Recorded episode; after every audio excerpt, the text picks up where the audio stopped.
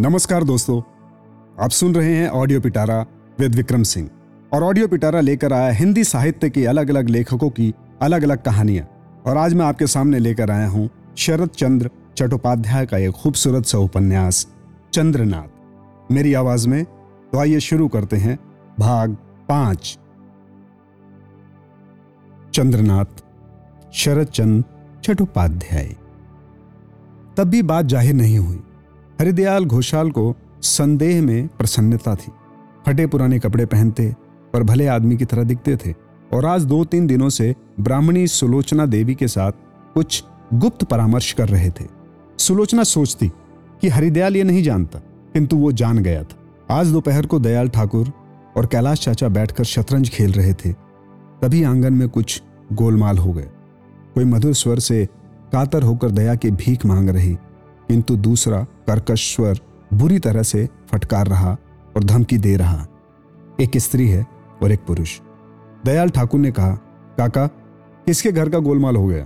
कैलाश काका ने कहा किश्त संभालो बाबा जी चुपचाप कुछ क्षण, कुछ चुपचाप कुछ क्षण बीत गए। भीतर का झगड़ा बढ़ता देखकर दयाल ठाकुर उठ खड़े हुए। काका, जरा बैठो, मैं देखता हूँ। काका ने उसकी कमीज को छोर पकड़कर कहा, अब की मात दयाल ठाकुर फिर बैठ गया, किंतु झगड़ा किसी तरह कम नहीं हुआ। तब दयाल ठाकुर उठ खड़ा हुआ, आँगन में आकर देखा तो सुलोचना उस आदमी के दोनों पैर पकड़े हैं। वो दबे गले से कह रहा है, मेरी बात मान लो, नहीं तो जो कहता हूँ वही करूँगा। सुलोचना रो पड़ी, मुझे क्षमा करो, तुमने बिल्कुल कर दिया, जो कुछ रह गया है उसका नाश मत करो। उसने कहा, तुम्हारी लड़की बड़े घर में पड़ी है, दो हज़ार रुपया नहीं दे सकती? मैं रुपया पाते ही चला जाऊँगा। सुलोचना ने कहा तुम मत वाले दुश्चरित दो हज़ार रुपए तुम्हारे लिए कितने दिन के हैं? तुम फिर आओगे। मैं किसी तरह तुम्हें रुपए नहीं दूँगी। मैं शराब छोड़ दूँगा, व्यवसाय करूँगा और फिर कभी तुम्हारे पास रुपया मांगने नहीं आऊँगा। सुलोचना ने इस बात का जवाब ना देकर ज़मीन पर माथा पटकते हुए कहा, दया करो। रुपए के लिए मैं सरयू से अनुरोध नहीं कर सकूँगी। दयाल ठाकुर नज़दीक आकर खड़े हो गए। या किसी ने नहीं देखा। इसी से ये बातें ज़ोर ज़ोर से होती रही। दयाल ठाकुर अब पास आकर खड़े हो गए। सहसा दोनों चौक गए। दयाल ठाकुर ने इस अपरिचित आदमी के पास आकर कहा, इसके हुक्म से तुम घर में आए। वह आदमी पहले तो ठिठक कर खड़ा रहा, परंतु उसके बाद जब समझा कि आना ठीक नहीं हुआ, तब वहाँ से सरक जाने का उपक्रम करने लगा। ज़ोर से उसको पकड़कर हरिदयाल ने तेज आवाज़ में कहा, किसके हुक्म से? उसके मुँह से शराब की बू आ रही थी और सर्वांग से नीचता और दुराचार टपकता था। दयाल ठाकुर ने घृणा से होठ काटकर उसकी तरफ़ तेज स्वर में पूछा, मैं पूछता हूँ किसके हुक्म से? हुक्म कैसा? उस आदमी के चेहरे का भाव बदल गया। सहसा उसे याद आया कि अपनी अपनी प्रेमिका पर उसका ज़ोर है और इस घर पर भी उसका कुछ दावा है। दयाल ठाकुर इस तरह के जवाब से चिढ़ गया और क्रुद्ध होकर बोला, मत वाले बेटा, जानते हो? तुम्हें अभी जेल भेज सकता हूँ? उसने हँसी उड़ाते हुए कहा, जानूँगा कैसे? दयाल ठाकुर उसे मारने को हुए, जानूँगा कैसे? चल बेटा, अभी पुलिस को दूँगा। उस आदमी ने थोड़ा हंसकर ऐसा भाव प्रदर्शित किया, जैसे पुलिस में जाने से उसे विशेष आपत्ति नहीं है। कहा, अभी दोगे? दयाल ठाकुर ने धक्का देकर कहा, अभी। उस आदमी ने धक्का संभाल कर स्थिर होकर गंभीर भाव से कहा, ठाकुर, एक बारगी इतनी ताकत मत दिखाओ। पुलिस में या थाना में अविलंब दे दो। मैं तुमसे काशी छुड़ा सकता हूँ। जानते हो? दयाल ठाकुर पागलों की तरह चिल्ला पड़े। बेटा, आज चालीस साल से मैं काशी में रह रहा हूँ और तुम मुझे काशी छुड़वा दोगे। उन्होंने सोचा कि आदमी उन्हें गुंडों का भय दिखा रहा है। दूसरों को इससे डर होता, परंतु बहुत दिनों से काशीवास करने वाले दयाल ठाकुर को भय नहीं था। बोले, बेटा, मुझसे गुंडागिरी करोगे? गुंडागिरी नहीं ठाकुर, गुंडागिरी। पुलिस में चलो, वही सब बातें खुलेंगी। कौन सी बातें खुलेंगी?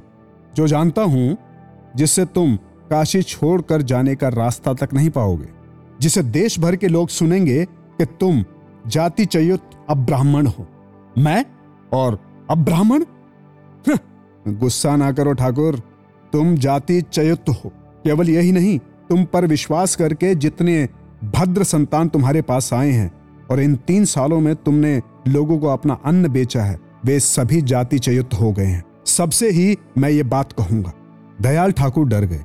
डरने की असल वजह जानने के पहले ही उनका उद्वत कंठ स्वर नरम पड़ गए। फिर भी कहा, मैंने लोगों की जाति मारी है? हाँ और साबित करने का भार भी मुझ पर है। ठाकुर ने नरम होकर कंठ स्वर कुछ ढीला करके कहा, कौन सी बात? जरा बताओ तो बाबू। उस आदमी ने मधुर हँसी हंसकर कहा, अकेले में सुनोगे या दस पाँच आदमियों को बुला लोगे? मैंने कहा, दो चार आदमियों को बुला लो। मोहल्ले के दो चार आदमियों के सामने बात कहना ठीक होगा। दयाल ठाकुर ने उसका हाथ पकड़कर कहा, गुस्सा मत करो बाबू। अचानक मैंने गलती कर दी। बुरा मत मानो। आओ आओ, चलो, घर चले। उसने कहा, सुलोचना, जिसके हाथ से आपका भोजन तैयार होता है, उसे आपने कहाँ पाया? यही पाया है। दुखी लड़की है। इसी से आश्रय दे दिया। ढाका वाले आदमी को भी आश्रय दिया था। परंतु उसकी बात छोड़िए। किंतु वो किस जाति की है? इसका भी पता लगाया? दयाल ठाकुर का संपूर्ण मुखमंडल एक बारगी लाल हो गए उन्होंने कहा, ब्राह्मण कन्या, विधवा और शुद्धाचारणी, इनके हाथ के भोजन में दोष क्या है? ब्राह्मण कन्या, विधवा की बात तो ठीक है, किंतु अगर कोई कुल त्याग करके चली जाए तो उसे भी दुष्चारणी ही कहते हैं। कहीं उसके हाथ का तो नहीं खाया? दयाल ठाकुर ने जीप काट कर कहा, शिव शिव शिव शिव शिव शिव शिव, तब कैसे खाया जा सकता है? वही तो पंद्रह सोलह साल पहले तीन साल की एक लड़की के साथ सुलोचना ने घर छोड़ा और उसी को आश्रय देकर आपने अन्य पाँच लोगों का सर्वनाश कर दिया। दयाल ठाकुर ने बोला, सबूत सबूत तो है ही, उसकी चिंता मत कीजिए। जिसके साथ इसने कुल त्याग किया, वही पुराना प्रमोस्पद राखल भट्टाचार्य अभी ज़िंदा है। दयाल क्षण भर के लिए आदमी की ओर देखता रहा। उसके मन में आया जैसे इसका नाम राखल है। बोले, तुम क्या ब्राह्मण हो? बाद में अपने मलिन कपड़ों के भीतर से उससे भी मलिन जनेऊ निकालकर हंसकर बोला, नहीं, ग्वाला हूँ। दयाल ने सरक कर बैठते हुए कहा, तुम तो बिल्कुल नीच जैसे लगते हो। खैर, नमस्कार। उसने गुस्सा नहीं किया। बोला, नमस्कार, आपका अनुमान गलत नहीं है। मुझे नीच, मुझे चमार भी कहा जा सकता है और मुसलमान या क्रिश्चियन भी कहा जा सकता है। मैं जाति पाति नहीं मानता। मैं तो परम हंस हूँ। तुम बड़े पाखंडी हो, उसने कहा, मुझे इस बात की याद दिलाने की ज़रूरत नहीं है, यह मैं नहीं समझता, क्योंकि इसके पहले भी बहुत ने बड़े अनुग्रह से ऐसा कहा है। मैं क्या था, क्या हो गया ये सब भी समझता हूँ, किंतु मैं ही राखल दास हूँ। ज़्यादा क्रोध के कारण दयाल का चेहरा रक्तवर्ण हो गया।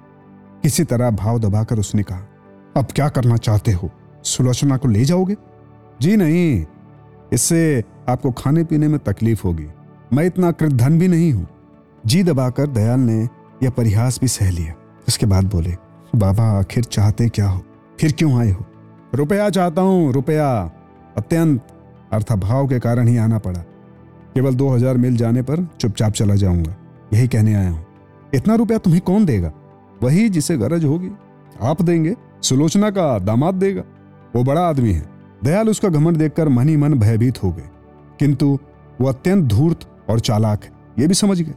बोले, बाबू, मैं तो गरीब आदमी हूँ। इतना रुपया कभी आँख से नहीं देखा। तब सुलोचना के जमाई दे सकते हैं। ये तय रहा किंतु वो नहीं देगा। उसे पहचाना नहीं तुमने। डर दिखलाकर उससे दो हज़ार रुपए लेने की बात तो दूर रही। दो पैसा भी नहीं पाया जा सकता। तुम बुद्धिमान आदमी हो। यह तो मैं जान गया। परंतु वो और भी बुद्धिमान है। कोई और उपाय करो। यहाँ दाल नहीं गलने वाली। दयाल के मुँह की ओर कुछ देर तक स्थिर भाव से देखते रहने के बाद राखल हंस पड़ा। बोला, इसकी फ़िक्र तो मुझे रही। देखा जाएगा। कोशिश करने पर अगर दयाल ने तुरंत ही रोकर कहा, रुको बाबा, देखो, मुझसे कोई भद्दी बात मत निकलवाओ। राखल ने व्यंग्यात्मक भाव से कहा, जो आ गया परंतु अब तो बैठा नहीं जाता। मैंने कहा, उसका पता क्या है? दयाल बोले, सुलोचना से पूछो ना बाबू। राखल ने कहा, वो नहीं बताएगी। परंतु आप बतवा देंगे। यदि ना बताऊँ? राखल ने शांत भाव से कहा, निश्चय ही बताएँगे। और ना बताने पर क्या करूँगा, ये तो मैं पहले ही बता चुका हूँ। दयाल का मुँह सूख गया। उन्होंने कहा, मैंने तुम्हारा कुछ भी नहीं बिगाड़ा है बाबू। राखल बोला, नहीं, कुछ नहीं बिगाड़ा। इसी से तो अब कुछ करने को कहता हूँ। नाम धाम सुनकर जमाई बाबू को भी आशीर्वाद देता जाऊँगा। और लड़की को भी बहुत दिनों से देखा नहीं, उसे भी एक बार देखता जाऊँगा। दयाल ठाकुर डर गए, किंतु मुँह पर साहस दिखलाकर बोले, मैं तुम्हारी मदद नहीं करूँगा। तुम्हारी जो इच्छा हो करो। अनजाने में जो पाप कर दिया, उसके लिए ना हो तो मैं प्रायश्चित करूँगा। मुझे डर किस बात का? डर कुछ भी नहीं है। तब आज ही पंडों के मोहल्ले में यह बात खुलेगी। इसके बाद जैसे भी होगा, पता लगाकर सुलोचना के दामाद के पास जाऊँगा और वहाँ भी ये सब बातें खोल दूँगा। नमस्कार ठाकुर साहब, मैं चला। यह देखकर कि सचमुच ही वह चला जा रहा है, दयाल ने उसका हाथ पकड़कर फिर बैठाया और मधुर कंठ में कहा, बाबू, तुम थोड़े में ही छोड़ देने लायक आदमी नहीं हो। ये मैं समझता हूँ। देखो गुस्सा मत करो। मेरी बात सुनो। इस बीच तुम ये बात लेकर उपद्रव मत मचाओ। हफ़्ते भर बाद आओ। तो जो कुछ हो सकेगा मैं करूँगा। याद रखना उस दिन इस तरह टालने से काम नहीं चलेगा। दयाल ने तेज नज़र से उसके मुँह की ओर देखकर कहा बाबू तुम क्या सचमुच ही ब्राह्मण के लड़के हो? जी दयाल ने लंबी सांस छोड़कर कहा हाँ, आश्चर्य। अच्छा हफ़्ते भर बाद ही आओ। इस बीच फिर उपद्रव मत करना। समझे? जी। कहकर राखेल ने दो एक कदम जाकर ही खड़े होकर कहा, अच्छी बात है, केवल दो ही रुपया दे दो। अरे मैया, मनी बैग कहाँ खो दिया? कहकर दांत निकालकर हंसने लगा। दयाल मारे गुस्से से उसकी ओर देख नहीं सके। चुपचाप दो रुपए निकालकर उसके हाथ पर रख दिए और वो उन्हें पॉकेट में गोज कर चल दिया। वो चला गया, परंतु दयाल वहीं स्तब्ध बैठे रहे। उनका सर्वांग जैसे हज़ारों बिच्छुओं के दर्शन से जलता जा रहा था। ऐसी ही इंटरेस्टिंग किताबें कुछ बेहतरीन आवाजों में। सुनिए सिर्फ़ ऑडियो पिटारा पर। ऑडियो पिटारा सुनना ज़रूरी है।